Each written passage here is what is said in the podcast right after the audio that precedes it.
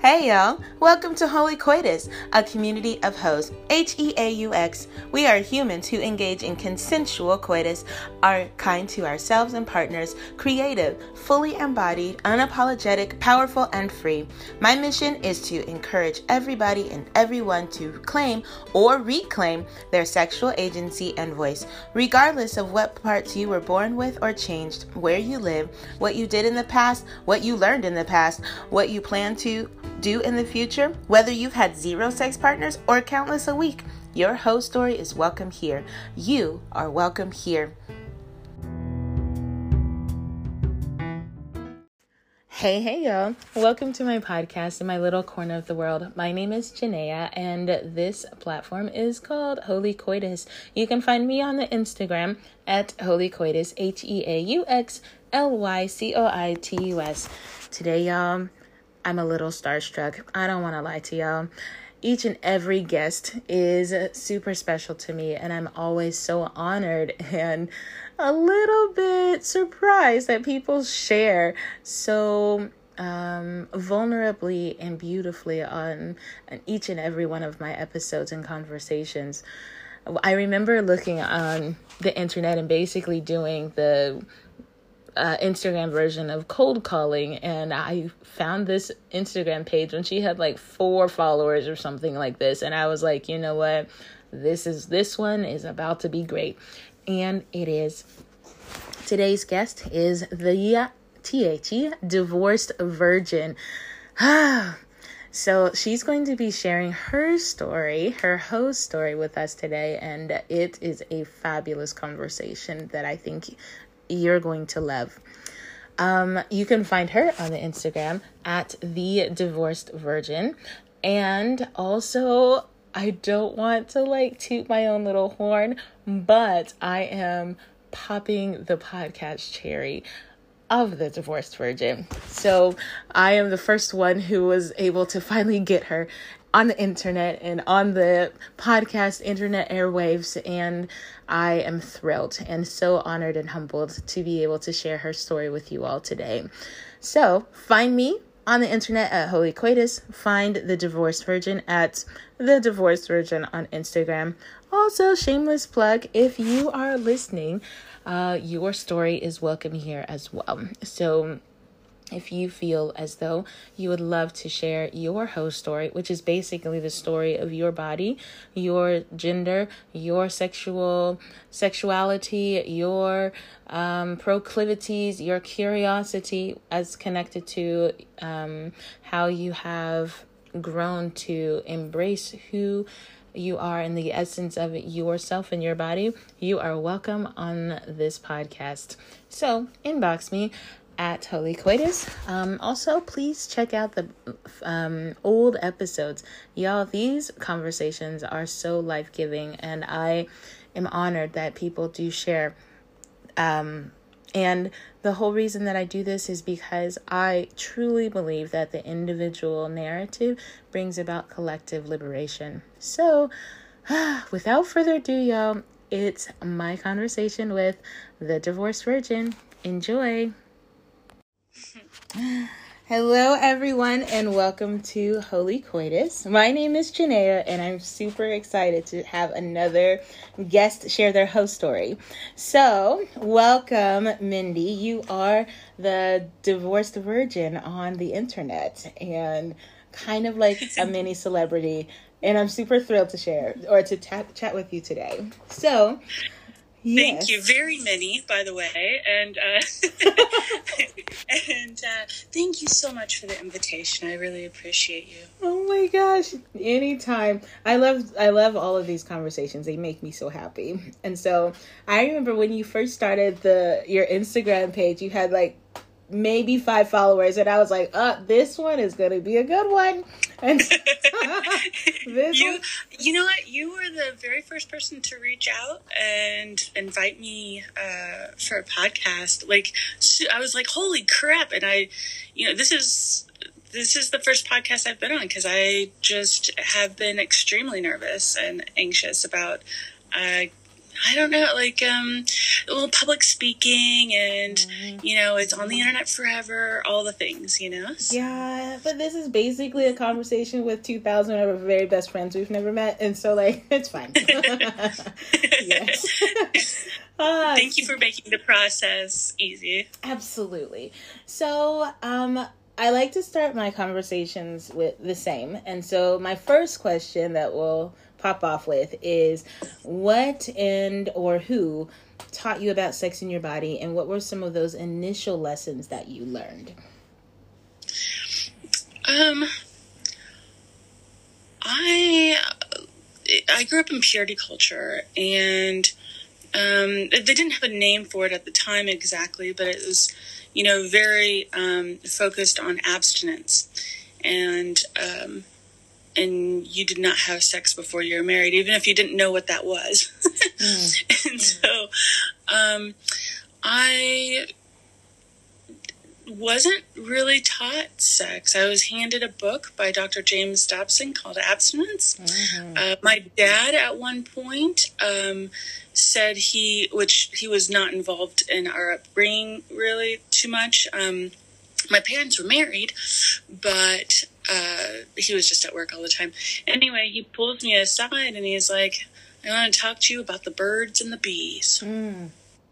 And he goes, he's a very quiet guy. He goes, the birds and the bees. And we got out of the car, and that was the end of that conversation. And it was. well, yeah, right. yeah, yeah. So um, there was a book by Tom Clancy um, that I, I, don't remember which one it was, and it had um, a little sex scene in there. It was like mm. a couple paragraphs, or one or two paragraphs, or something and I read that over and over and over again. Mm-hmm. And uh, that was my introduction. Yeah. I, I was like, what, probably 13, 14, 15, 14, something like that. Yeah. Mm-hmm. Yeah. So. I um, learned about sex from the card catalog. Like, I, I looked up sex in the dictionary and it said penis and vagina and then it matched my what my parents had taught me and then I went to the library because my mom said, my parents said, anything you need to know is in the library. And I was like, well, maybe these words will be in the library too. And then I found that there was porn in the library. And now when. Well, it wasn't like porn porn, but for his five year old, it was X rated shit. But it was definitely like some anatomical Kama Sutra. I don't know. And then it was a wrap from there. Hilarious. Yep. So Same. and it's funny because parents like at least mine and a lot of purity culture parents think that if you're introduced to it mm. um, if you have sex education then that means you know in school or whatever then that means you will be promiscuous and you will be like all this thing and then i you know wasn't obviously i couldn't even you know have sex with my husband mm-hmm. um, and and then i'm not trying to tell the story for you too but then you had you know like yeah. so it's kind of funny how how parents perceive things i mean obviously right we're all but mm-hmm. but you know people perceive things completely different than than true yeah it's absolutely true yeah. yeah there there is a um, uh, I haven't had kids because I like I prefer condoms, but like the, the people like they they think that the absence will keep you from doing whatever, and then others are like, no, teach them everything, and then they can make an informed decision. And based on what I'm watching on the internet, people are in the middle of these battles today on what to do with their kids to make sure that they don't go to jail and don't have 97 children so I don't have an answer. Maybe by the time I get knocked up, I will. Who? Consensually knocked up. Absolutely, consensually knocked up. That is the goal. Absolutely. yes. So after the Tom Clancy book, like you said that you sat there and you were like, "Oh my god, this is something." Like, what did you do with that information? Like, did you sit on it? Did you make plans? Did you like hide it? Like what was what was happening in your head at the time? Um, that I was going to get in trouble if anybody found out I was reading the book, and I might even go to hell. Okay. like, so hell is the thing. Mm-hmm. Hell's the thing. Yeah. yeah. Because then it could bring you know impure thoughts, and I was and I was really interested and curious, and so yeah, I, I really thought I was gonna like God was mm-hmm. gonna punish me somehow or something. Yeah, yeah. Um, hell's a scary. Uh, it's a scare tactic. It is. Mm-hmm. Yes. Very effective. Mm-hmm. For sure. Yeah. So um, we talked before we recorded about like your upbringing with education. So you were a homeschooled person. Is that correct? Yes. Yeah. Yes. So can you talk about like what type of homeschooler you were, like the community that you were in, like because homeschool can mean a vast amount of things, especially with religious folks. Yeah. Um, for the majority of the time, we were, it was very, very strict. Um, we were isolated uh, most of the years. Um, and, you know, I still know all the books of the Bible. Mm-hmm. I still, you know, um, that there was the religious education uh, was paramount, you know, so uh, I was in Bible quizzing and mm. you know all mm. those things, and it was it was a way that I could. I mean, I was kind of. I'm not sure if it was forced exactly, but it was a way that I could I could actually hang out with people, you know, kids my age, mm. and um, so I I participated and yeah. uh, memorized, uh, you know, a, tons of verses and even a, a, book in the Bible. You know, I think it was, it, oh, I know it was James. And uh, yeah, so anyway, yeah, yeah. You were in it to win it. Uh, well, you know, had to know the answers to those questions on Bible quizzing. absolutely, absolutely. yeah. So, um, you did have the religious upbringing. So, what is your like um, I don't know if you're going to answer it now or later, but like your connection to religion. Like, so you said that you were afraid of hell. You wanted to be the goody, good person because you didn't want to go to hell. Um, your friends were religious. Everything was Christiany. So, did you stay this way for a long period of time, or did you like what what happened with the religious journey that you went on? That's a really good question. Um, so, I Dad would read the Bible. That was one of his things. He he read the Bible um, to us out loud. I I read the Bible. It was part of my uh, schooling, you know, mm. and um, I would have all kinds of questions. Like it just didn't make sense to me. And then like a lot of parts of the Bible, like why did God allow, like, say, Lot and the, you know, turning her into salt and just different things? Like, mm-hmm. um, everything was always, uh, there's a lot of consequence and punishment and not a lot of forgiveness, you know? Mm-hmm. And, um, and also in general, it just didn't make sense to me. So I would ask questions.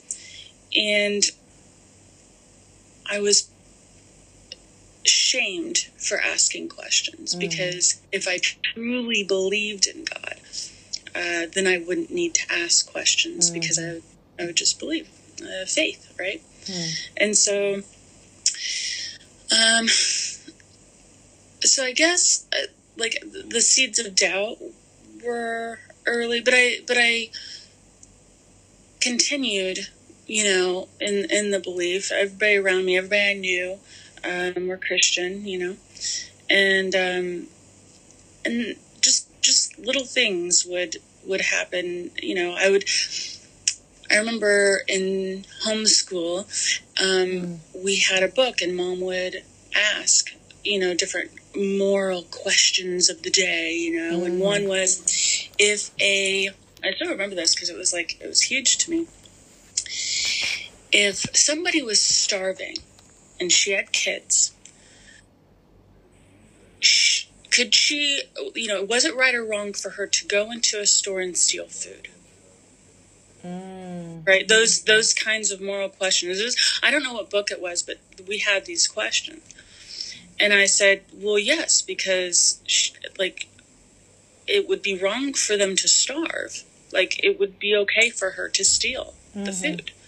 You know, just just things like that. And of course, it was like, no, it's horrible. It's uh, always wrong to steal. And the whole yeah. and the whole like moral relativism. You know, the whole like was out the out the window. It was, it was always black and white. Mm-hmm. You know, mm-hmm. and just um, so all those obviously. I mean, that was you know t- probably 25 years ago. I'm 41, so um, I that you know those kinds of questions really burned in me and I felt like a loving God. If he was a loving God, then he wouldn't, a mother would never need to steal it to begin with, you know, right. food to begin with, and be put in that position. Mm-hmm. Um, anyway, so um, now I'm, um, I went uh, atheist, and then um, I'm, I'm kind of. Um, I mean, I'm I'm I still consider myself atheist. However, I'm getting to the point where maybe there's like a maybe a little spiritual component mm-hmm. to this life. I don't know. Um, so I'm playing with that right now. You know, play is great. Play is great. I think for me, all, yeah, yeah. In, in all things, yeah. For me, I think um, I become righteously filled with rage at injustice and yes yes, um, yes. me being a black woman surprise and growing up in white evangelical spaces i i cannot with what i see and every day on the internet and also like i've yet to i've had a i've had the privilege of traveling a lot in my life and i'm so grateful for that and um I have yet to see a place in this world that has significantly and long term uh, had the benefit of with the introduction of Christianity to it. Yeah. And so I cannot support it. But also like if people feel as though they want to believe in this thing, then absolutely live your best life, but just don't be an asshole. Like that's literally it. Like, just don't. I think. I think. Bottom line, just don't be a dick. Don't be a dick. Don't be a dick. just don't be a dick. yes, it's not that hard. Oh my god. It's not that hard. Yeah. It's really not. be thoughtful. Be considerate, and don't be a dick. Don't you know? be a dick. Boom. Yes, exactly. and so that's where I am right now, and you know, like since I'm in the land of soy sauce, I went to church over here exactly one time, and I walked in, and it was like it was like going back to the 70s uh church and so there was this like 10 year old kid like playing hymns in chinese and they had like you know the the hymnals that have um the squares and the circles and the triangles in the music. I don't know if you're a music person or not. Oh yeah. You know yeah. what I'm talking about? Okay. Yeah. So they had that, which is like old school. And then they had the the police guards in the back because I'm in China. So like, they had like a recording that went to the government to make sure that they were saying the right thing. Holy crap. Everything was in red, and that was the government sanctioned church. And I walked in and I was like, hell no, I'm not gonna be in here. Absolutely not. And so that was the first and last time I went.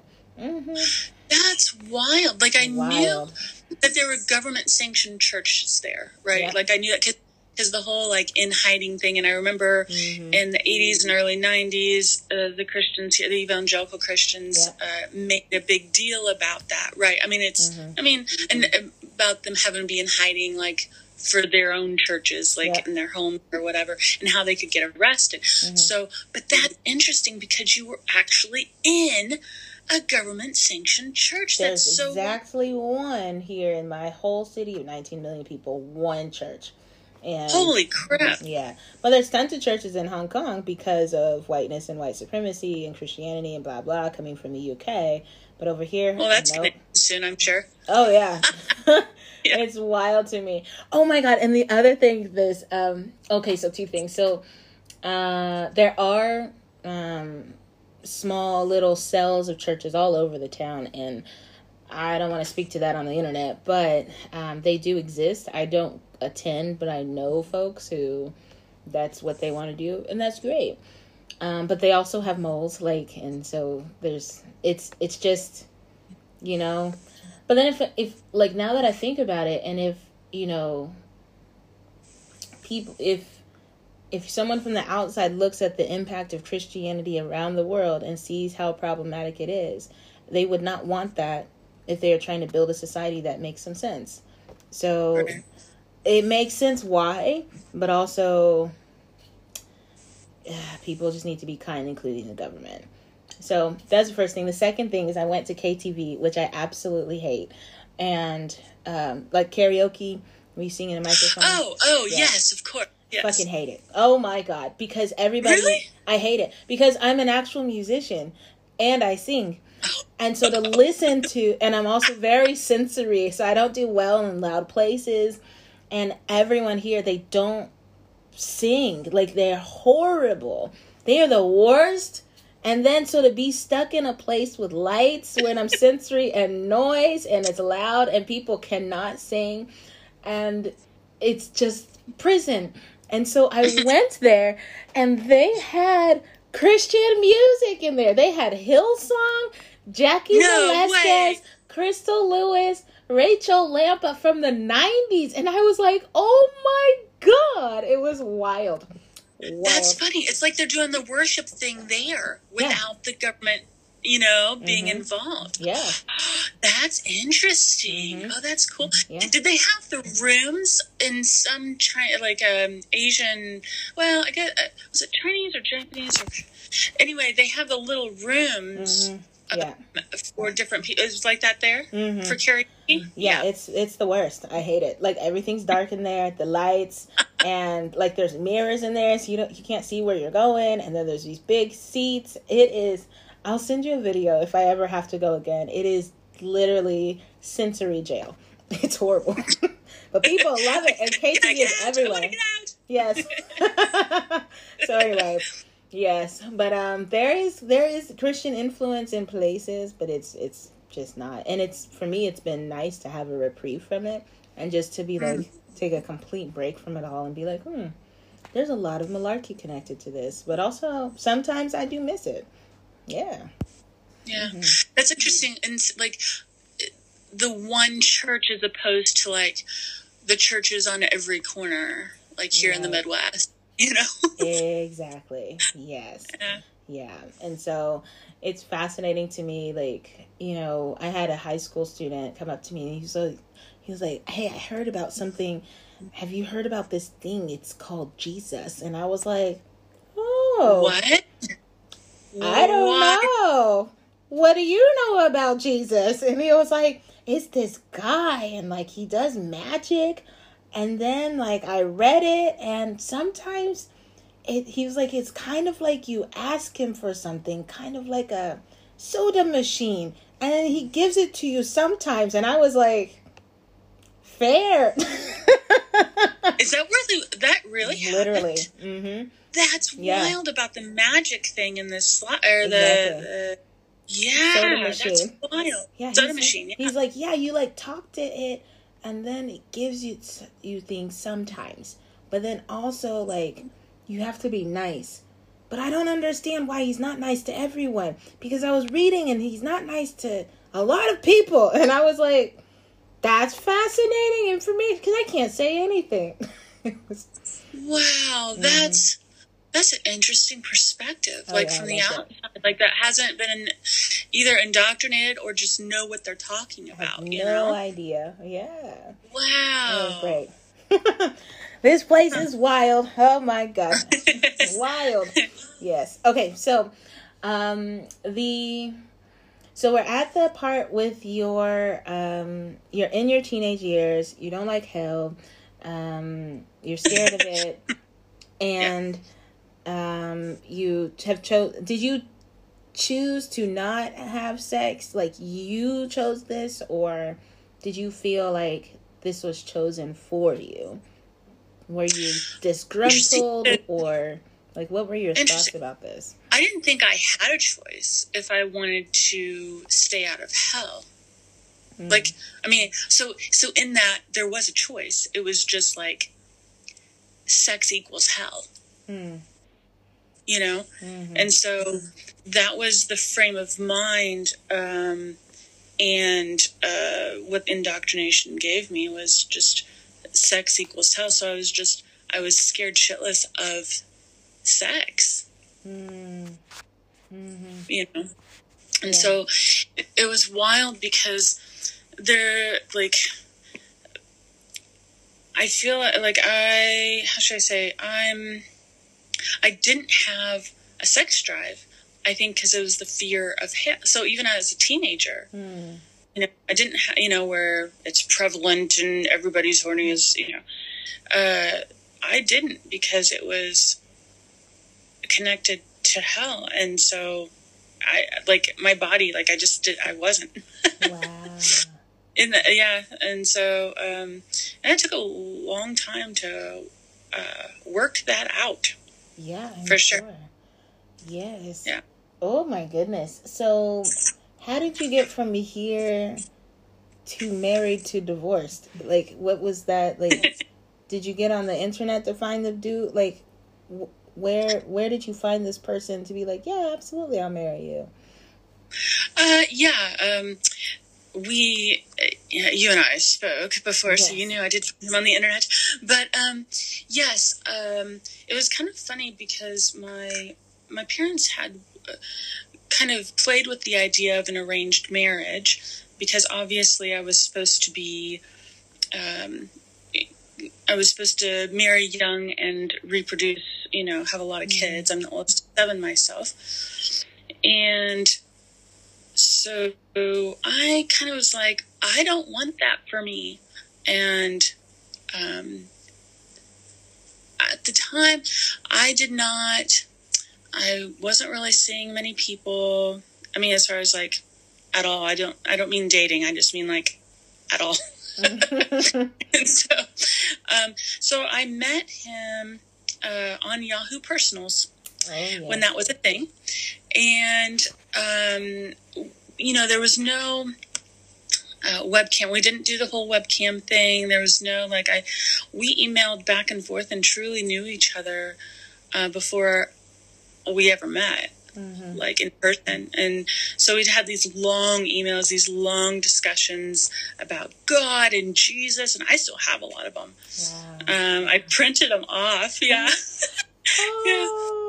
Yeah, uh, it's funny to read through them sometimes. It's horrifying, but it's funny, funny and horrifying. Yeah. Yeah. And uh, but yeah, uh, we we really knew each other like pretty much uh, like our hearts, you know, and mm-hmm. um, uh, that you know I knew he was a good person and everything, and he had he had been an atheist, but he converted to Christianity, so that Y'all was all right. Switched. You wow. Know? Yeah. And so yeah, isn't that funny? Yeah. And um, so yeah, I just um, but I was like, it's okay because he's a, you know, he he's forgiven now. Mm. Um, he believes now. You know, like all those things, and mm. um, and uh, yeah, we we end up. Um, I got mom to drop me off at Barnes and Noble, mm. and uh, we met at Barnes and Noble. It's a match made in heaven. Yes, and it was so cute because he's um he's kind of a, a little uh, how should I say he's kind of a shorter uh, thinner guy, mm-hmm. and so um, uh, he like I saw him like peek out behind the the bookshelves, you know, like I was like that has to be him. Oh, that's so cute. yeah. so yeah, that's how we met. Oh, so how old were you at this time? And then I was yeah. eighteen. Uh, well, we started emailing and stuff when I was 17. Mm-hmm.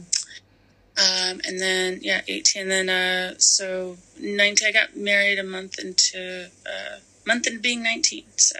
Wow. Yeah. Oh my really gosh. Young. Yeah. So, like, did you all talk about having sex before, like, you got married? Like, what was that conversation like? Was he interested? You weren't? You were? Like, how did that go? You know, with him because you know I was serious about him and kind of you know he was very romantic mm-hmm. and stuff like that. Um, I started like having feelings and you know some sexual urges and stuff, but I had to like keep them down. Mm-hmm. You know, mm-hmm. and um, yeah, it was it was kind of weird because it's it was always about the fear of hell. Mm. It was mm. always about like I don't want to go to, and I just and I just was completely scared by that. I mean, the whole um, evangelical fundamentalism uh, does that very well, especially with purity culture. It's just like it's connected so well, at least in my mind. And I guess I probably, you know, since I was so in, involved in it and it was so, in, you know, ingrained in me, uh, I took it extremely seriously. So when, you know, time came, wedding night, um, we didn't have sex. Um, in fact, uh, the whole time we were married, uh, we did not have sex. I couldn't, I couldn't turn on the light switch mm-hmm. to be like, it's go time. I can have sex now. Yeah. You know, suddenly it was weird because I remember I was like, that's it. Like n- now I'm supposed to be able to have sex. Like mm. I, now sex is suddenly okay. Like I couldn't, like it, mm. it, it, took a while for me to process. Mm. Um, I guess, it, and it took so long that um, uh, my marriage was over by the time I figured it out that I could that I could you know like actually. In fact, I got I lost my virginity. I was well, it was funny. I lost my virginity, of course, after right after I got divorced. Wild. And um, but I was like, it was it was one of those things. I was like, I gotta get rid of it. I'm just so nervous. There was anxiety buildup. Mm-hmm. You know, I gotta get I gotta get rid of it. I just gotta get rid of it. Well, you know, it's just one of those things. I just you know like giving away something or or having a hot potato, you know, kind yeah. of thing. Like, but it was one of those where I had to choose like a decent guy, you know, that kind of thing. So there was this guy. It was so funny. Um, used to give me free minutes at the Sprint store. You know, back when you bought the minutes. Yeah, and uh, like for overage, like it was like you could go over, but it was like you know, so expensive. Like I only bought like 400 minutes or whatever. Anyway, it doesn't matter. And he used to give me free minutes. Now I'm like, huh, he seems nice. so, and it was really hilarious because what uh, I was like a dead fish in bed. Like I see, I didn't know what to do. I just laid there. I just lay. I mean, just that's it. That's that's all. But after it was done, he didn't talk to me again. I didn't talk to him again. Mm. Um, we it was very uncomfortable. Um, mm-hmm. but the good thing that that did for me in my mind was okay. Now it's done. Yeah, I can move on. Mm-hmm. And it was a psychological thing. Mm-hmm. It was crazy. Yeah. yeah. How old were you at that time? I was 21. So it was soon after your divorce and you went yes. to Sprint Guy. Yep. I was like, I gotta do that. It took me, it took me, I think, like five or six months or something. Yeah. I was, I just gotta get, I, it was like a, it was like, um,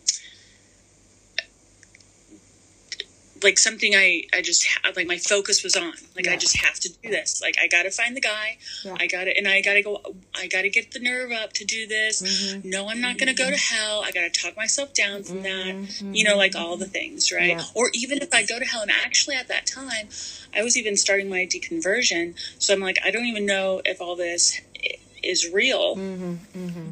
You know, and uh, yeah, so it was just it was all all the things all at once. It was oh, nuts, and there was no and there was no community. Like there yeah. was no like you know uh, Instagram with all these people that are deconverting to or mm-hmm. de- or you know having their deconstruction process or whatever. Mm-hmm. And uh, yeah, I, I, like I was the only one I knew, and yeah. uh, I try to talk to people, and they just think I was crazy. Mm-hmm. Either from the either from the point of Christian friends, right? or the other side where why are you having a problem with this this is like a normal thing yeah. you know so yeah. there was nobody i felt like i could talk to it was crazy that's why i feel like the divorce virgin is, is it's important actually for me and i'm and i'm really glad that um, i'm able to help people too that Absolutely. that have gone through you know similar or not so similar but relate you know Absolutely. That's why I do what I do too, because I know that I'm not the only one. And if yeah. I can free or help somebody on their journey towards freedom of an agency, then I have done my job. Yes. Yeah, yeah. Mm-hmm. There's there's people that DM me and, and tell me like um uh, they were have been married for five years and haven't been able to. Yeah you know, have sex. And um, there's a guy who said that you know he hasn't um, had like he can't really have sex with his wife 10 years mm-hmm. Mm-hmm. that they've been together 10 years you know mm-hmm. and just um, yeah it's just it's interesting um, what people go through and the thing is is that they all feel that they're alone you yeah. know because they're not going out there you know telling people telling their you know they're like pretending that they're happily married probably right. or you know that um, there's nothing there's nothing wrong that none of this you know, the purity culture stuff that we're just all pretending that didn't affect us. Right. You know, mm-hmm. Or, or to the point where, well, I mean, most people wouldn't understand anyway, mm-hmm. barring the internet, but people yeah. on the internet. But yeah, it's, it's just interesting. So it was, it's really cool to actually um, feel like I'm helping. Yeah, for sure. Oh yes. I'm curious. Yay. Did you like? Did you tell the your ex husband about Sprint's Guy? Like, does does is he did he have thoughts about this? He was he was pretty disappointed um, when I started my sexual journey after, um, for sure. This is a whole. This is okay. So this is actually really, really super horrible, and I'm confessing in front of everyone. But I did at one point. I put it on my post already. So way, way, way, uh, one of the first posts. But anyway, uh, so we had kind of a, we had a roommate whenever we were married, mm-hmm. right? And him and I kind of, in a way, kind of flirted. I mean, I didn't know so much about flirting and I wasn't good at it, you know, and mm-hmm. all, but, um, uh, you know, because whole tempting men and all the things, mm. and you know, um, is is bad. You'll go to hell for that too. Um, but uh, excuse me, but um,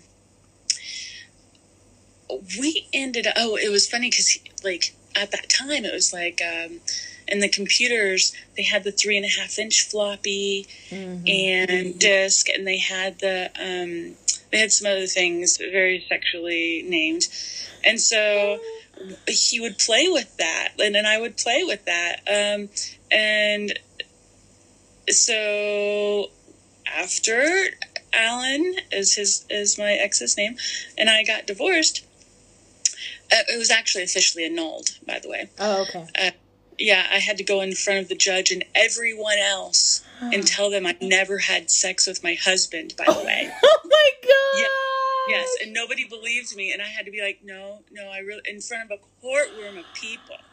Oh, I don't know why they did. Yeah, it my was. God. It was anyway. yeah. So, uh, but yeah, so this roommate. So after the annulment, uh, we kind of he was a friend, so we'd talk. Ends up on my sexual journey. He was one of the first. And uh, he really did have um, maybe a three and a half inch yep. floppy. Absolutely. you know what? Sometimes they're three and a half inches. and I'm like, uh, it was, I mean, on a good day, it was three and a half inches. So, oh. yeah, that was one of my, yeah. Mm. So it was, um, it was fun. And so I guess I did tell my ex about that actually. Mm. He was uh sad, mad, all the feelings. Sad, mad, know? all the feelings. yeah, yeah. because he was well endowed. I mean, I saw it. You know, he was very well endowed, and then you know, and so he was like, "Tell me he was I was bigger than him," kind of thing, and I'm like. Oh, you have nothing to worry. Oh, yeah. oh my God, that is an yeah. excellent. Uh, wow. Oh wow. Yeah. Yes, God bless him. Poor Every, guy. Yes. Yes. and I decided to go on all these dates and everything. I mean, for a long time we didn't talk, you know, for mm. a couple few years. Um, my ex and I, and uh, uh, we we we talk. We're friends now, and his mom and I are close, and I'm still. Yeah, I, I know his wife and his his baby's getting bigger. Oh my gosh. Yeah. Oh, so. that is so precious. I'm glad that you like he was able to move on after this little blip in his narrative. Mm-hmm. know, right? Like I, I'm so glad I didn't fuck him up. Yes. Too bad. that is precious. Oh my goodness. Yes. So, um, after your first, and then like, did you, would did you go out and just play for a long time and just I like did. all of them are great like I, any penis i could find any vagina like what a person like what yeah happened? well i i went on dates and i would go on these dates and the expectation was sex mm-hmm. like if i went on the, if i let them kiss me mm-hmm. it was over i had to let them do everything else almost mm-hmm. right? It, it, if I mean, it was horrible because that was the expectation mm-hmm. for that, and and then my the way I grew up, um, barring the whole sex equals health thing, yeah. um, but like it was to please men. Yes. And so, um, but but I was scared about my numbers going up, mm-hmm. like as far as like uh, my sexual partners. So yeah. then I got hung up on my sexual partners. Mm-hmm. So this was a long process because, mm-hmm. um, because like the I was like, okay, so two. If I have a third one, does that make me a hoe? Ah, like, does yes. that make me a whore? Mm-hmm. Right? Mm-hmm. And then when I got to five, I'm or four, and like I wanted to do another. I'm like, ooh, five now. Five, uh, that probably definitely makes you a whore. Yeah. You know? Yeah. Are you there? I'm here. Yes. Okay. I, I don't see your face for some. Oh, there you are. Yeah. Um, and then uh, yeah, and then it, it it happened at 10 or you know 9 before 10 and i was like oh double digits double digits uh, yeah, and so like I went back and I'd revisit like some of the people, you mm-hmm. know, even though they weren't great or anything. But uh, I was like, well, I don't want to, don't want to be a hoe. Yeah, yeah. And yeah. then, um, uh, and then it, t- it took a while to to do all this. I mean, like a couple years. Mm-hmm. You know, mm-hmm. and then after I think about ten I was like, I don't even count anymore. I think I'm in the hundreds. I mean, I know I'm in the hundreds, but like, I don't know where. Mm-hmm. you know? That's great. Yeah. Yeah. Yeah. So I'm just, I was complete. I was just like, I got to get over this. Like, I can't be counting. Like, this is, this is not good for, like, what's the point? Mm-hmm. Mm-hmm. You know? Yeah. After, you know, and so, yeah. So, yeah. I don't know the original question, but that's I don't, like, I was thinking, yeah, I, I remember one of the very few times when my therapist like halfway yelled at me is when I was like, my count is getting high. She goes, what difference does it make? And I was like, I don't know. I don't know. I, I thought it was important, but I'm not sure. we were, yeah, yeah, we were taught that was important. That mm-hmm. well, and then I was scared about like have you know how we were taught was if you have sex with someone, you have slept with everyone, that, they slept, that they with. slept with. So then, so then I'm like, well, what is my count really? if I don't know, like if I don't know their count, or if, what if they're lying to me? I slept with hundreds of people and really I only slept with five. right. It's terrifying. you know? Yes. It is. It's, it's very terrifying. terrifying. And so, mm-hmm. like, the whole thing is like, you know, um, based on fear. Mm-hmm. Mm-hmm. You know, keep you in line. Yes. You absolutely. And, uh, yeah, and then having to to deconstruct all that. So yeah. while deconstructing in religion and deconstruct, you know, and not having it. Yeah, so much, so much, so much. Yeah, a lot. for me, I know my number um, because I keep a journal. Oh my gosh! Yes, you're so funny. I do because I was because so this is what happened with my with my number count is um, before I started having sex, I was like, okay, if I tell Jesus I'm not gonna have sex until I get married or thirty, okay, that's fine. But then I turned yeah, and then I turned thirty, and I was like, okay, well, I don't, I want to be like intentional about this, so I'm just gonna wait a little bit longer. And then when I think I was, I was thirty one. I think I was 31 turning 32 something yeah and then I was like I quit I'm going to have sex now and then um but probably when I was in my early 20s I was like okay I'm pretty sure that I want to have like multiple partners. But I didn't want to say that out loud because go to hell and right. this is really bad. I don't want to be a hoe and a whore. But I was like, what just one peen for the rest of my life seems so sad. so sad. That's cool. You figured that out even before you had sex once, you'd already figured out that you'd want more than one partner. That's amazing. Because I knew, because I was always so horny all the time. Like, I remember being horny like at five, and I was like, this is going to be a long journey till 30. Like, it was rough. so I was like, okay, I'm going to do this, but I don't like it. And so in my mind, I was in my 20s, I was asked myself, I was like, okay, well, if I choose to like have more than one partner, then total in my life, I'm gonna choose seven because seven was a holy number. So I was like, oh sure, yeah, yeah. and that I, makes sense to me. Yeah, and so going from zero to seven was, I was like, truly, that's that's a lot for a lifetime. Seven. So like, I'm not gonna do more than seven. I promise. And I told God no more than so. And then in my mind, I was like, okay, so I'm gonna get married at 30 or 31 and then I'm not going to have sex and then if and when we get divorced then I'll go from 2 to 7 after a divorce. That's what I was thinking. So then I followed God but also I could have the multiple partners before I die. It's fair.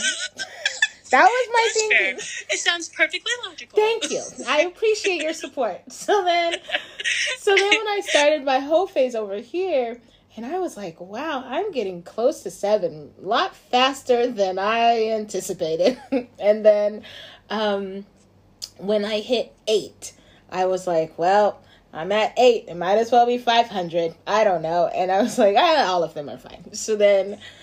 Oh, cool. Yeah. So I I know my number and I I just hit another milestone recently and I Really? Yeah, you I did. Uh 50. So like I'm at above nice. a little bit above 50 now. And I was like, that's a lot. And my neighbor who knows my whole whole face, she's turning 50. And so I tell her about all of this shit all the time. And she was like, You before I turn 50 in October, you have to have sex with 50 dudes. Like, that's the rule. like, we do this together. And I was like, okay, okay, I'll see what I can find. And so, and so I went digging and fishing, trying to find, and like, because of the COVID uh, 19, all of this, oh. all of the quality dudes are gone now. So it's literally dead gutter fish now. Like, it, the pickings are horrendous. And so, Especially when you're not having sex with Korean guys. Yeah, I mean Chinese China. Guys. Yeah, like hell yeah. no, I'm not going to because why? I don't. Uh, God no. And so like, just no. And like, um, so I was stuck at 48 for the longest, and literally every day my neighbor was like, "Did you find 50 yet?" And I was like, "No, I can't. I'm at 48. I am not gonna find another one. I'm stuck." And then I was, and then I was like, I don't know what I'm gonna do because, like, I literally cannot find people, find dudes. And then I think I went to a party at someone's house, and I got like four contacts. Like, and I was like, okay, I'll have sex with all of them, and so messy because they're all friends. I don't care. And so then I was like, oh, this is bad. this is really bad. And then, um, really good. but also really good. And so I finally um I finally got to 50 and I like the dude finished and I was done. And then as soon as he got off on top of me, I rolled over in, in his bed and I texted my neighbor and I was like, We did it! We did it! was 50. We did it. Success. And she was like, I'm so proud of you. That's hilarious. I love that so much. It was so cute. and we had a, we had, and she was like, now we can have a party for my birthday and because you fucked 50 men. And I was like, okay, we have a party. oh, it's so cute. Wow.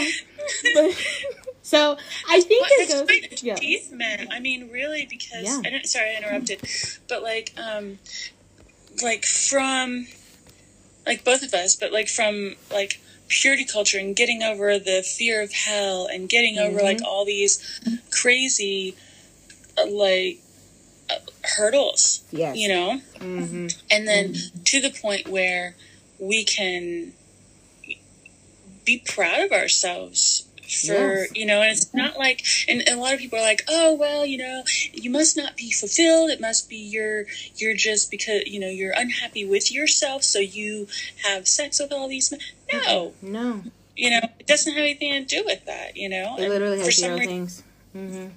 yeah say what it has zero things to do with any of that like literally right. I wake up some days and I'm like, mm, I really would like some friction near my vulva. Like that's literally all. and I'm like, let me see if I can find another dead gutter fish. Who's available? I don't know. like it's so bad.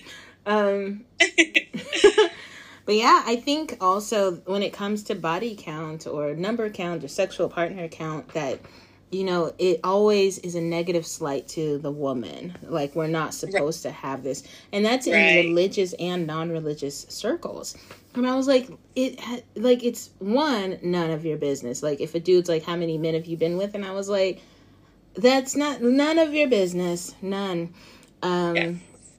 And the other thing that I've noticed with dudes is like, um, if they find out that you are non-monogamous or openly dating or having sex with multiples, they treat you completely different than if you are potentially interested in being monogamous with that one with them. Right. And I was like, oh, hell yeah. no. Mm-mm, we're not doing that either. And so there's a lot of misogyny connected to the body count, which is, or partner count, because, uh, and I think that's why, like, my therapist was yelling at me, why does it matter? Because it doesn't. But also, right. in these circles with people and their feelings, they get really upset. Mm-hmm. Yeah. Yeah. You know, um, I noticed that the older I've gotten, people don't fucking care mm-hmm. anymore. They just expect you to be have slept with a lot of people, like yeah. you know. And so I haven't had that question asked for at least ten years. That's fabulous. Yes. Yeah. Mm-hmm. Yeah. Um. Sometimes I do. I, it depending on my mood, like or my mood, like if it's somebody asks, if a dude asks, and I'm like, hmm, three, and then they're like, oh, okay, that's a good number, and then, um, but most of the time, it's it's just so dumb. Um, yeah, yeah, but there's still a lot of dudes who are expecting a virgin, and I was like, fam, I am 35, like, no. Well, that was another yeah. number that hit was when I hit 35, and I was like, oh no, I'm I'm more partners than I have number of eight of years. That's a lot. yeah. Yay me! Yay yeah, I did it. I did it. So the the men they don't know what their number is, and I was like, well, if you don't know, um, then yeah, and matter. Then it, it, shouldn't matter. Mm-hmm. Absolutely. So I don't know. But if somebody wants to have zero partners, if they want to have two or eight, then that's their prerogative too. Um, but for me, I want to make sure that the person, like the person who has the body, makes that decision for them, not society or the other the other partner. Yeah. You you really still run into men that want a virgin? I'm it's, flabbergasted by that. Yeah, but also like if you think like yes so, since I'm abroad, I'm not sure what it's like to be hoeing around or being sexually active in, in the West because I'm in I'm in the East, and so I'm thinking that might have a lot to do with it, even though I'm in I'm a mega city. So yeah, but like the cultures that I encounter are from v- very religiously conservative places, whether it's Islam or Christianity or. Uh, uh, what's the other Hindu? I haven't had too many from them, but yeah, like they are still um, expecting for women to wait for them at their house to uh, be available for them whenever they want to have sex and like i'm not supposed to have a sex drive i need to be monogamous to them while they can just fuck around with whoever they want. Um, it's like being back in The handmaid's tale. And i was like no no pumpkin this is not what we're doing. Okay. Yeah. You know, it's funny. Um, I have a uh, my Ecuadorian friend lived in, or a an Ecuadorian friend because I have a few of them. Um, uh, lived in China for I don't know five six years something like that, and there are lots of Russians there. Lots of Russians. Um, mm-hmm. and so he would, you know, get himself involved with all these Russians uh, Russian girls. And uh, do you have a lot of Russian guys? Do you have you um, slept with a lot of Russian guys? No, I I like uh, the motherland Africa. Uh, that's the, the majority because they're always available. Hello. I, I think you're beautiful, beautiful, quick. And I was like, okay, fine, you can come over. um, the second one would, the second area would probably be. There's a lot of like Pakistan, India kind of area, and then like interesting. Yeah, but the Russians like they like local flavor and the brown ones, but they don't really go for the black ones. And so within this context there's a lot of sexism, there's a lot of racism, a lot of preference towards like it's it's wild to me. And so um yeah, Russians will go for uh because in this society they're prettier because they're we call them the blue eyes. It's it's, it's bad but that's what that's what the chinese call them. They're like ah blue eye we like this one. I was like okay. So um they can have their pick and also like um stereotypically they don't argue a lot so like a lot of the locals who a lot of the locals no no no a lot of the foreigners non Chinese will go for the Russians because Russian women because they don't put up a fight if they are cheated on. Yeah. Uh, interesting. Yeah. Huh. It's wild, but um, they they like the they're a lot more docile, and that's what the men have told me. I don't know this to be a fact. And then as far as the men, the Russian men, they will go for the locals, the Chinese. So I never approached, which is fine. Um, but they're handsome sometimes. Yeah, I remember. Mm-hmm. Yeah, yeah. Um, it's funny because I remember uh, my friend saying uh, that he always got these Russian, crazy Russian girls. Crazy. And they yes. would like they would like cry, yes. stalk him, yes. all kinds of like like cry right up like during and right after sex. Yep. Um, mm-hmm. I mean, mm-hmm. not that that's not. I mean, people do that. I get you know here too, mm-hmm. right? But yeah. But like, but the whole like tons of stuff. I mean, probably fifteen of them. Like mm-hmm. he always had a girl that was really crazy. Yeah. that was doing all the weird stuff.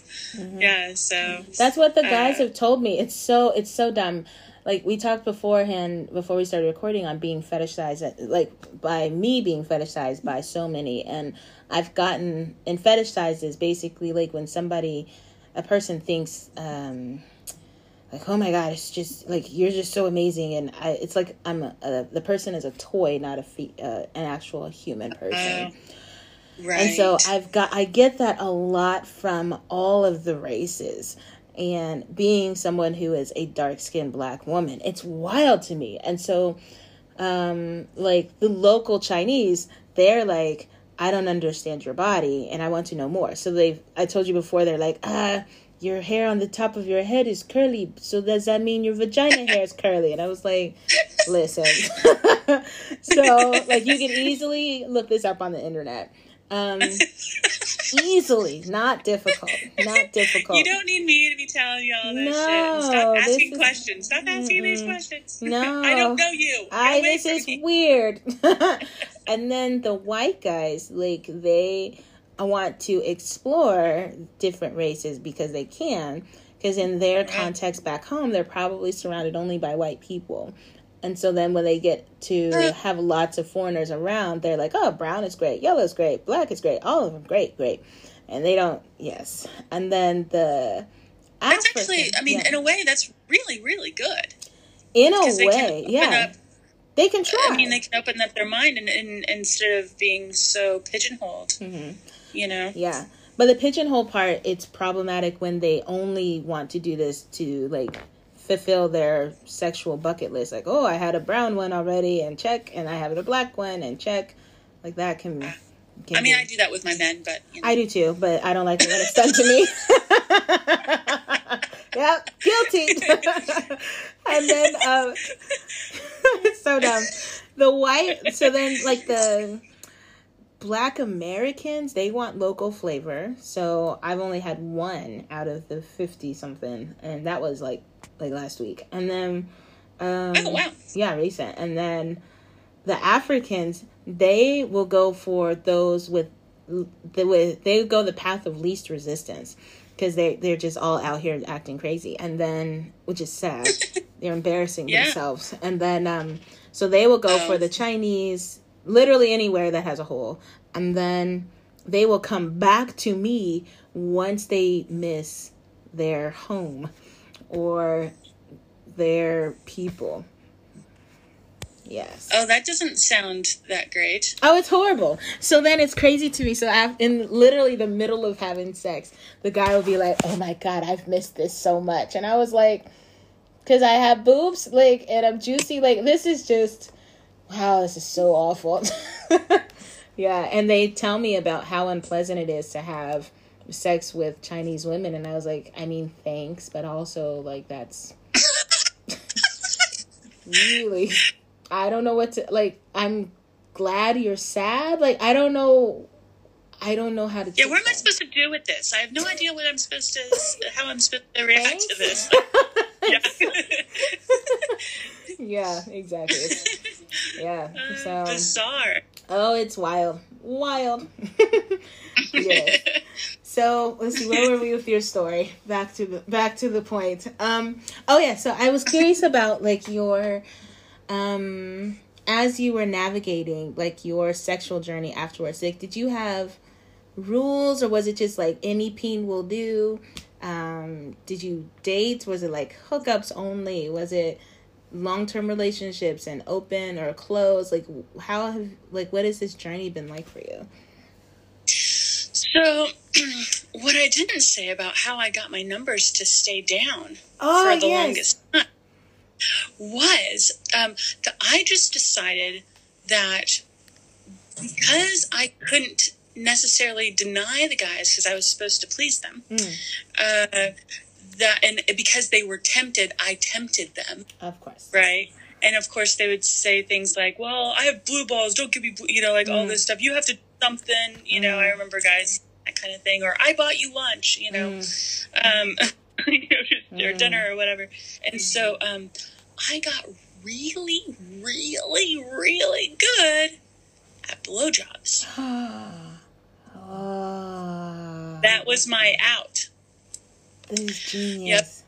Yep. Yeah, and in fact, to the point where I everybody I sleep with compliments me so much my blowjobs. Oh, congrats!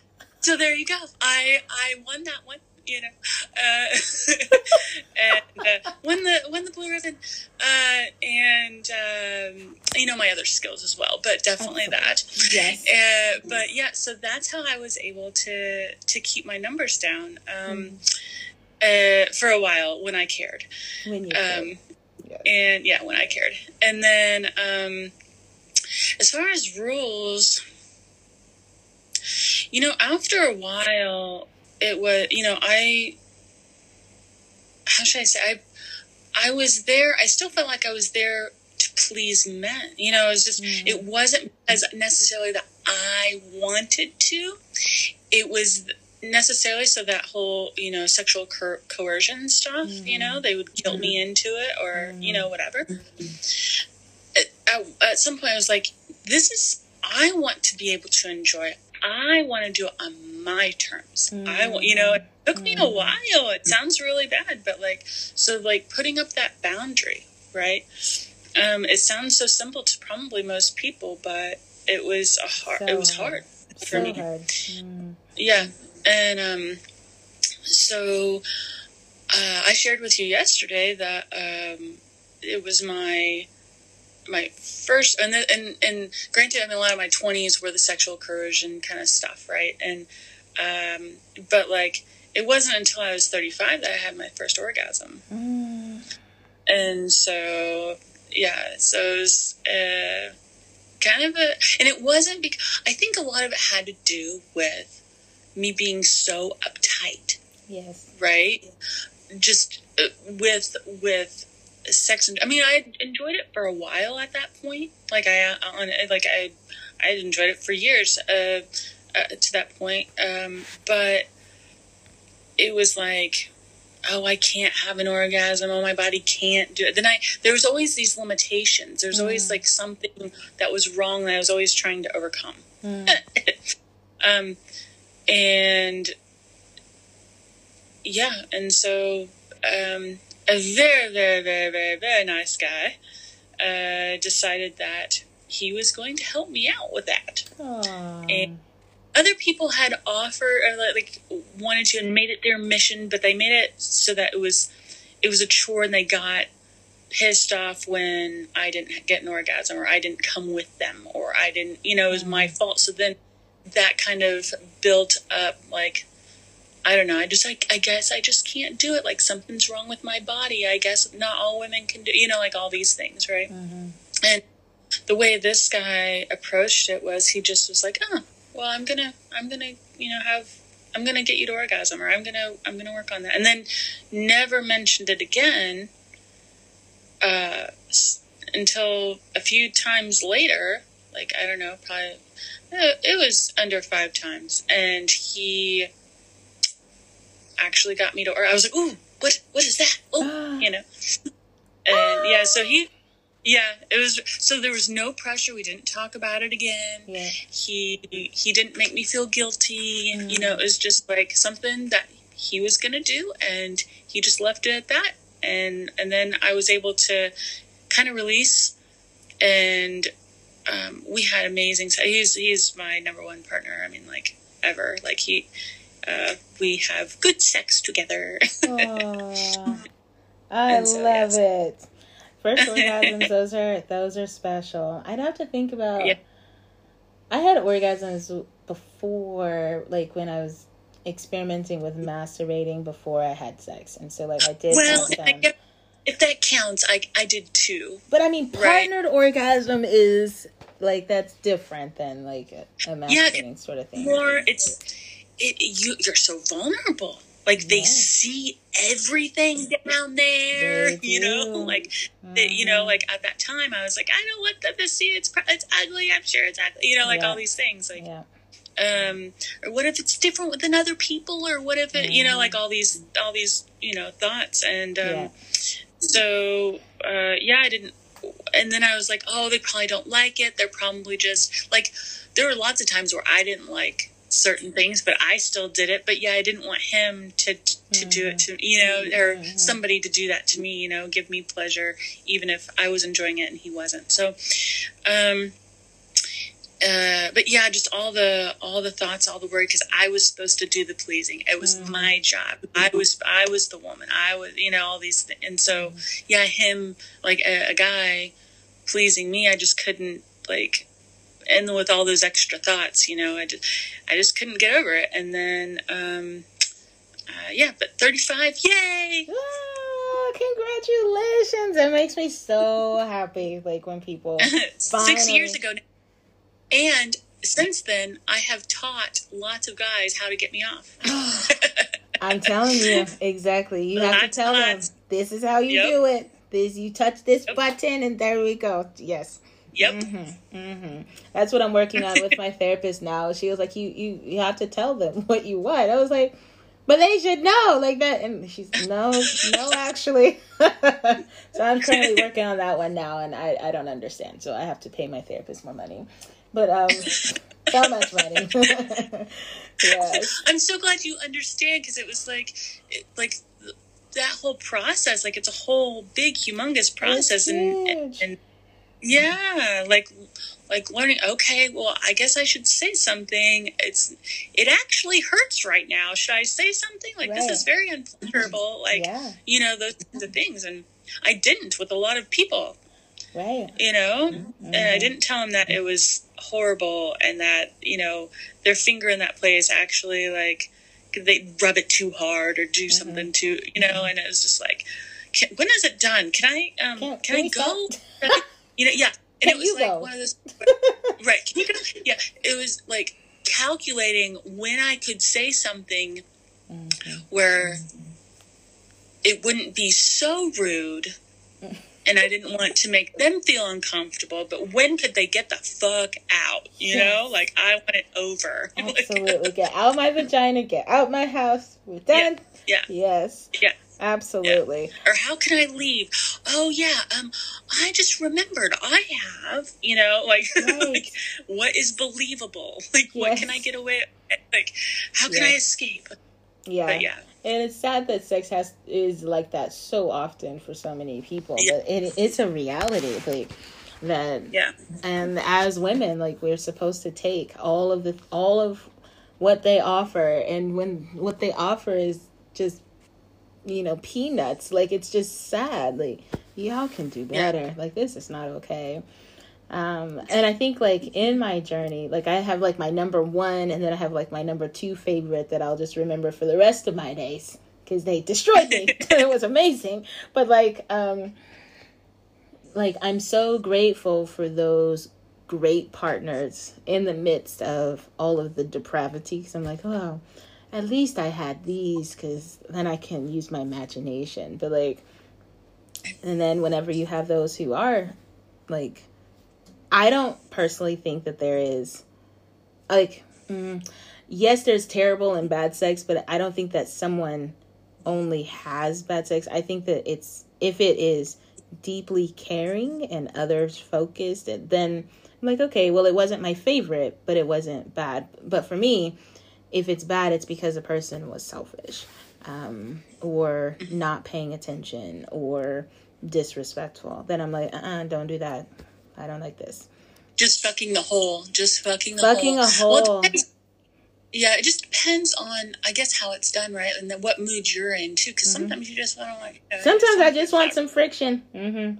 Yeah, that was yeah. number fifty. I just want. I called him up because he he uh, he's a friend of my friend, and um, he wanted to marry me, of course, because he wanted a green card, and I was like, hell, hell no. But then um, so I made it sound like I was interest like I didn't I didn't not say I was interested or not interested if that makes sense. So like he was like I am I want you like let's talk about the future and stuff and I was like okay we can talk about it but I was like literally I'm just here for sex like that's yeah. all and I need you to pay for my dinner cuz I don't want to pay for it.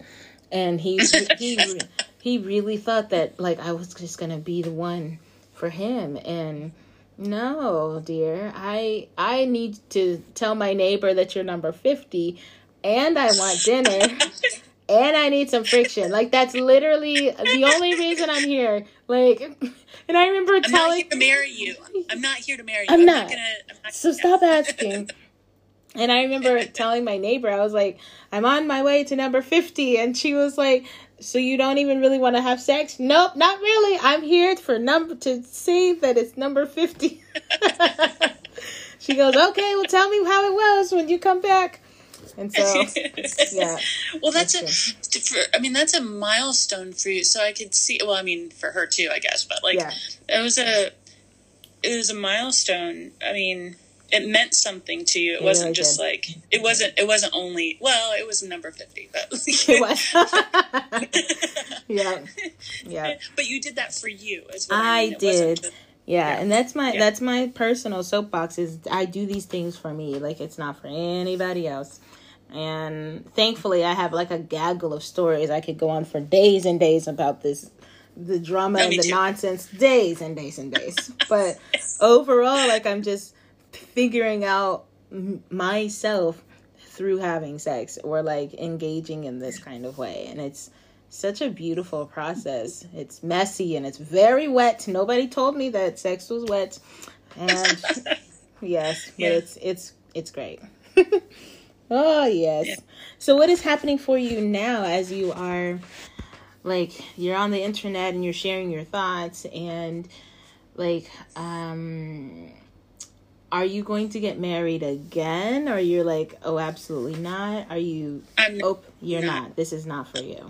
Okay. No um no i don't want to fall into you know how when you get well you don't. You, you haven't been married right? Hell no. Mm-mm. yeah. I watch um, it on the internet and it just doesn't seem it doesn't seem like a good idea. yeah um so my experience um, and from watching friends and stuff like that is when you get married and you sign that piece of paper, they change. Mm. It's really a bizarre thing. Like, it's like they chase you, they chase you. So I got like, you know, roses and all the things and all the stuff and the niceties. And, all, and I'm not necessarily talking about, um, yeah. Anyway, and then my friends, you know, they the same thing. You know, as soon as they signed the piece of paper, though, mm-hmm. they changed and.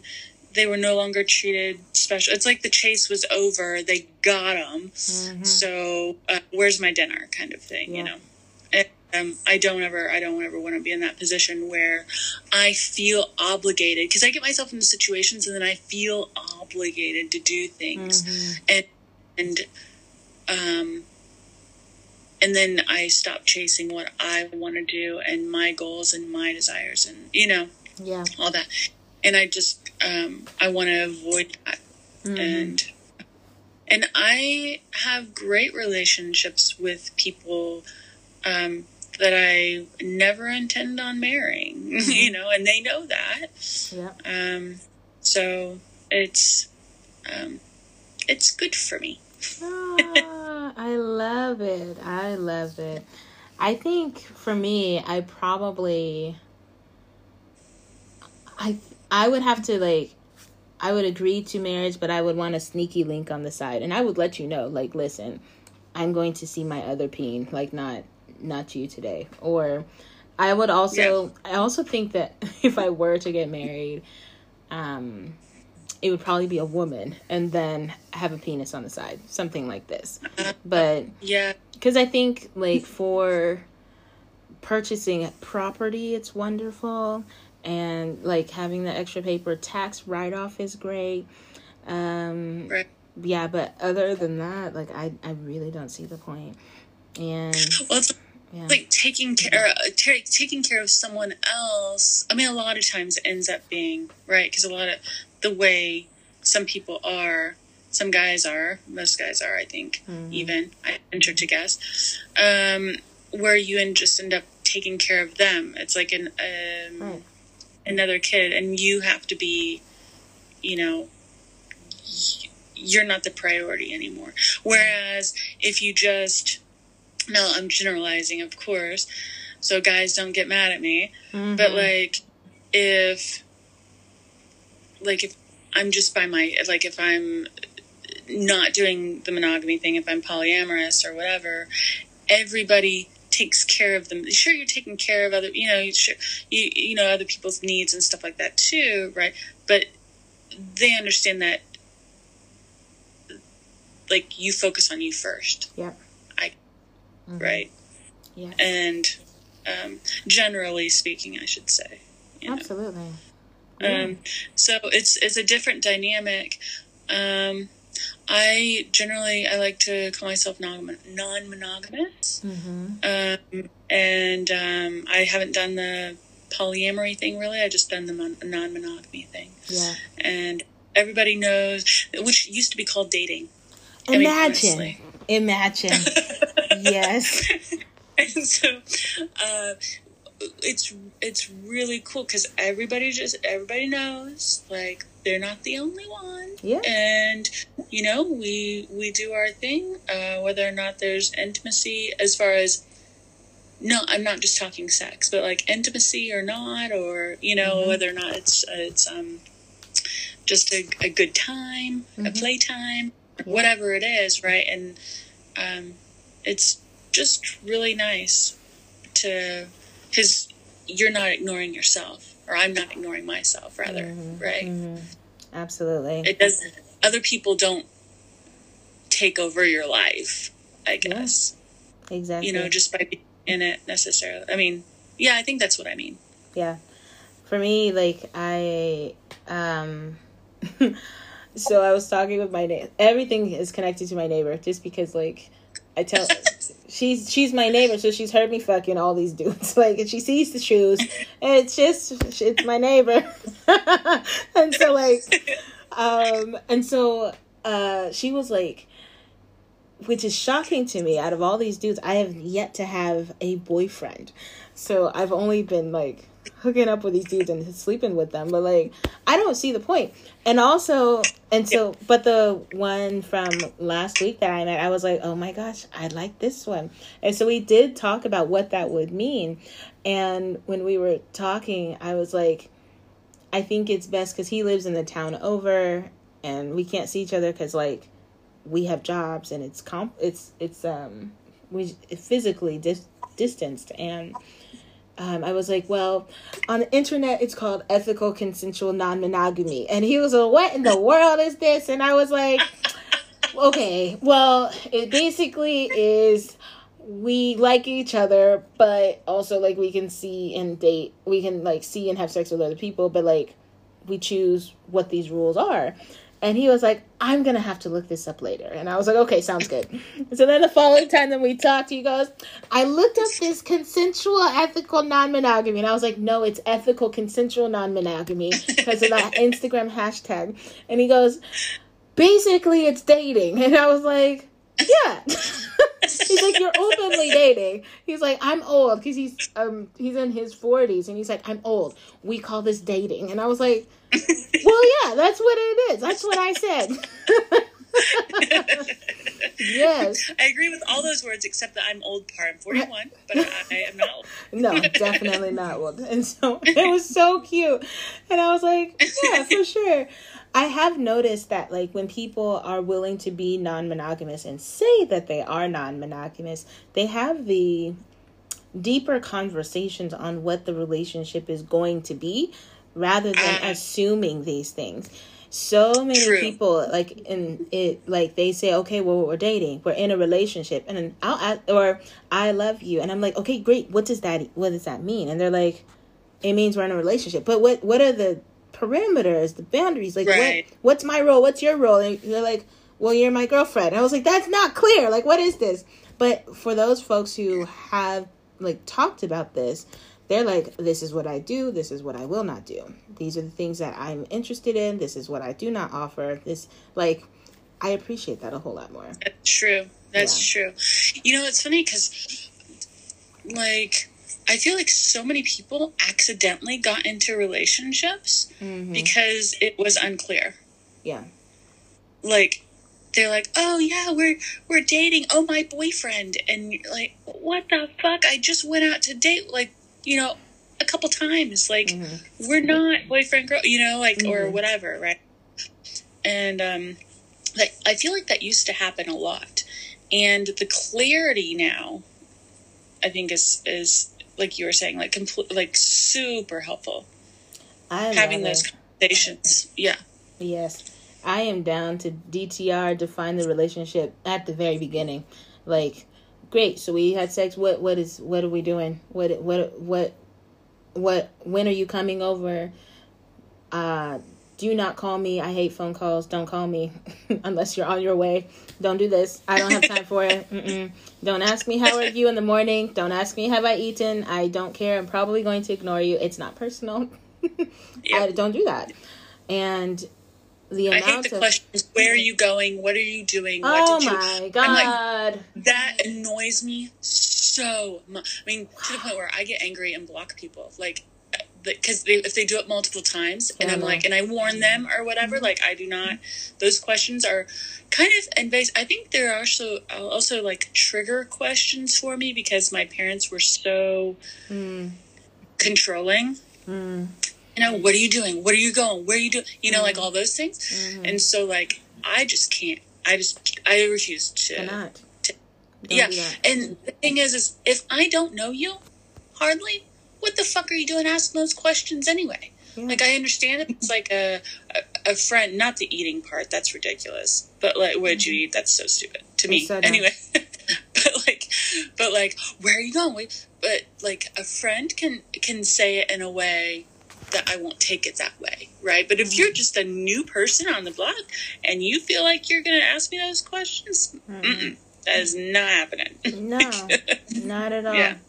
Yeah. Yeah and like if if i if the guy's like hey how are you and i say i'm fine i was fine yesterday also so like we can skip that question like we can go to a new one like it's fine right like it's, yeah or like how's the weather we live in the same city i think the weather is the same where you are as where i am because you are 20 minutes away i swear they actually ask that these dumbasses like this is seriously it's really bad. Mm-hmm.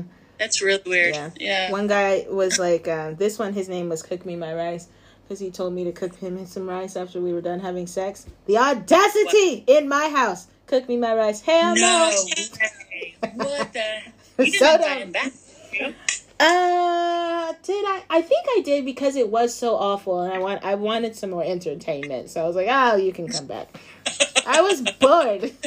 did you did you want to punish yourself? Was that? It? I did. I did because like I've written the narratives for all of these dudes except for recently because like I'm a little tired of typing, but like that one once he left my house like i wrote 3000 words because like it was non-stop bullshit the whole time he was in my house. I was like, this is unbelievable.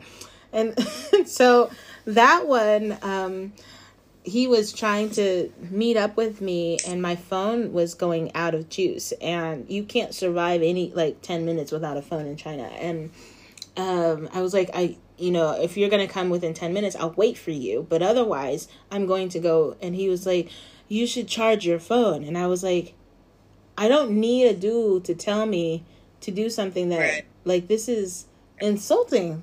Of course I right. will. I don't have time for it. So yeah. Yes. Yeah.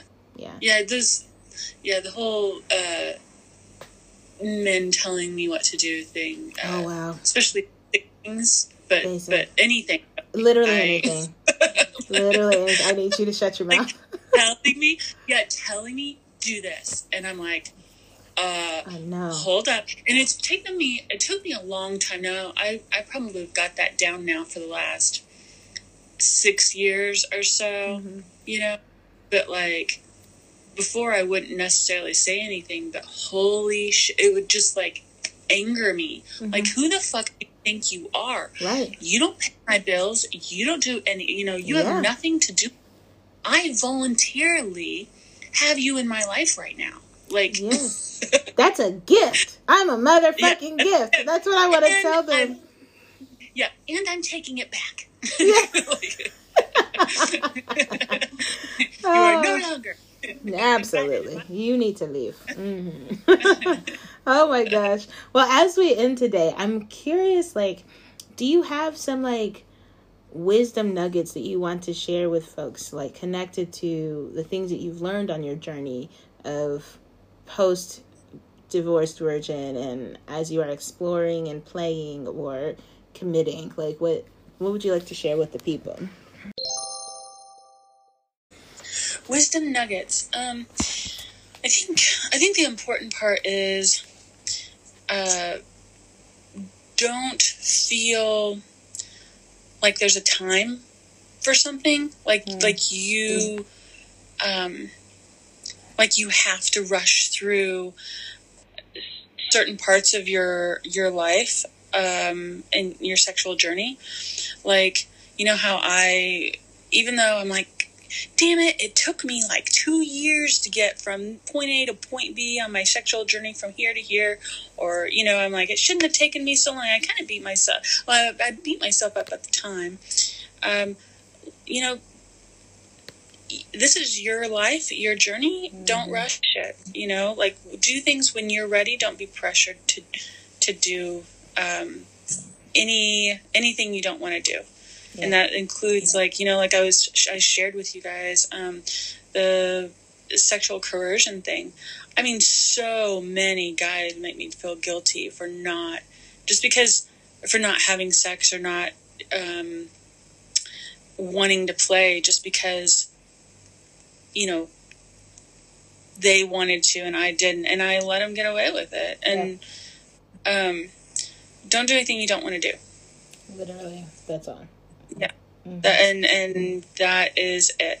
That I think that's that's all. Don't rush it. Do whatever you want to do you know. And as long as it's not harming people do whatever you want to do. Mm-hmm. uh, I I um and want to encourage people to explore their body to um, masturbate to um, uh, people you know people women can orgasm. It's mostly and i'm not sure you know who needs to who needs to hear this but most women orgasm uh, with stimulation uh, that is not with the peanuts um, oral stimulation. So um, you know just keep that in mind um, and go forth and have fun.